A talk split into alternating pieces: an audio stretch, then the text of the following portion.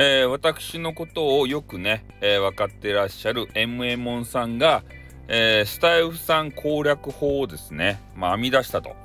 いうことで、それを、えー、収録という形でね発表されましたね、えー、女子の皆さんはこれをぜひね聞いていただいてね、あのミラエモンさんは私のこと全部分かっとるわけですよ、事細かにね。だからそれをぜひね聞いて、えー、そ, その上でこうね対応していただければ間違いないってね、おじさんがなんかギャグで言った間違いないという形なんですけれどもね、うん、ほんと感動しましたね。ありがたいですね。えー、ミラエモンさんね、わざわざこう忙しい中で頭こねくり回すのに忙しいんですよ、ヘッドスパとか言って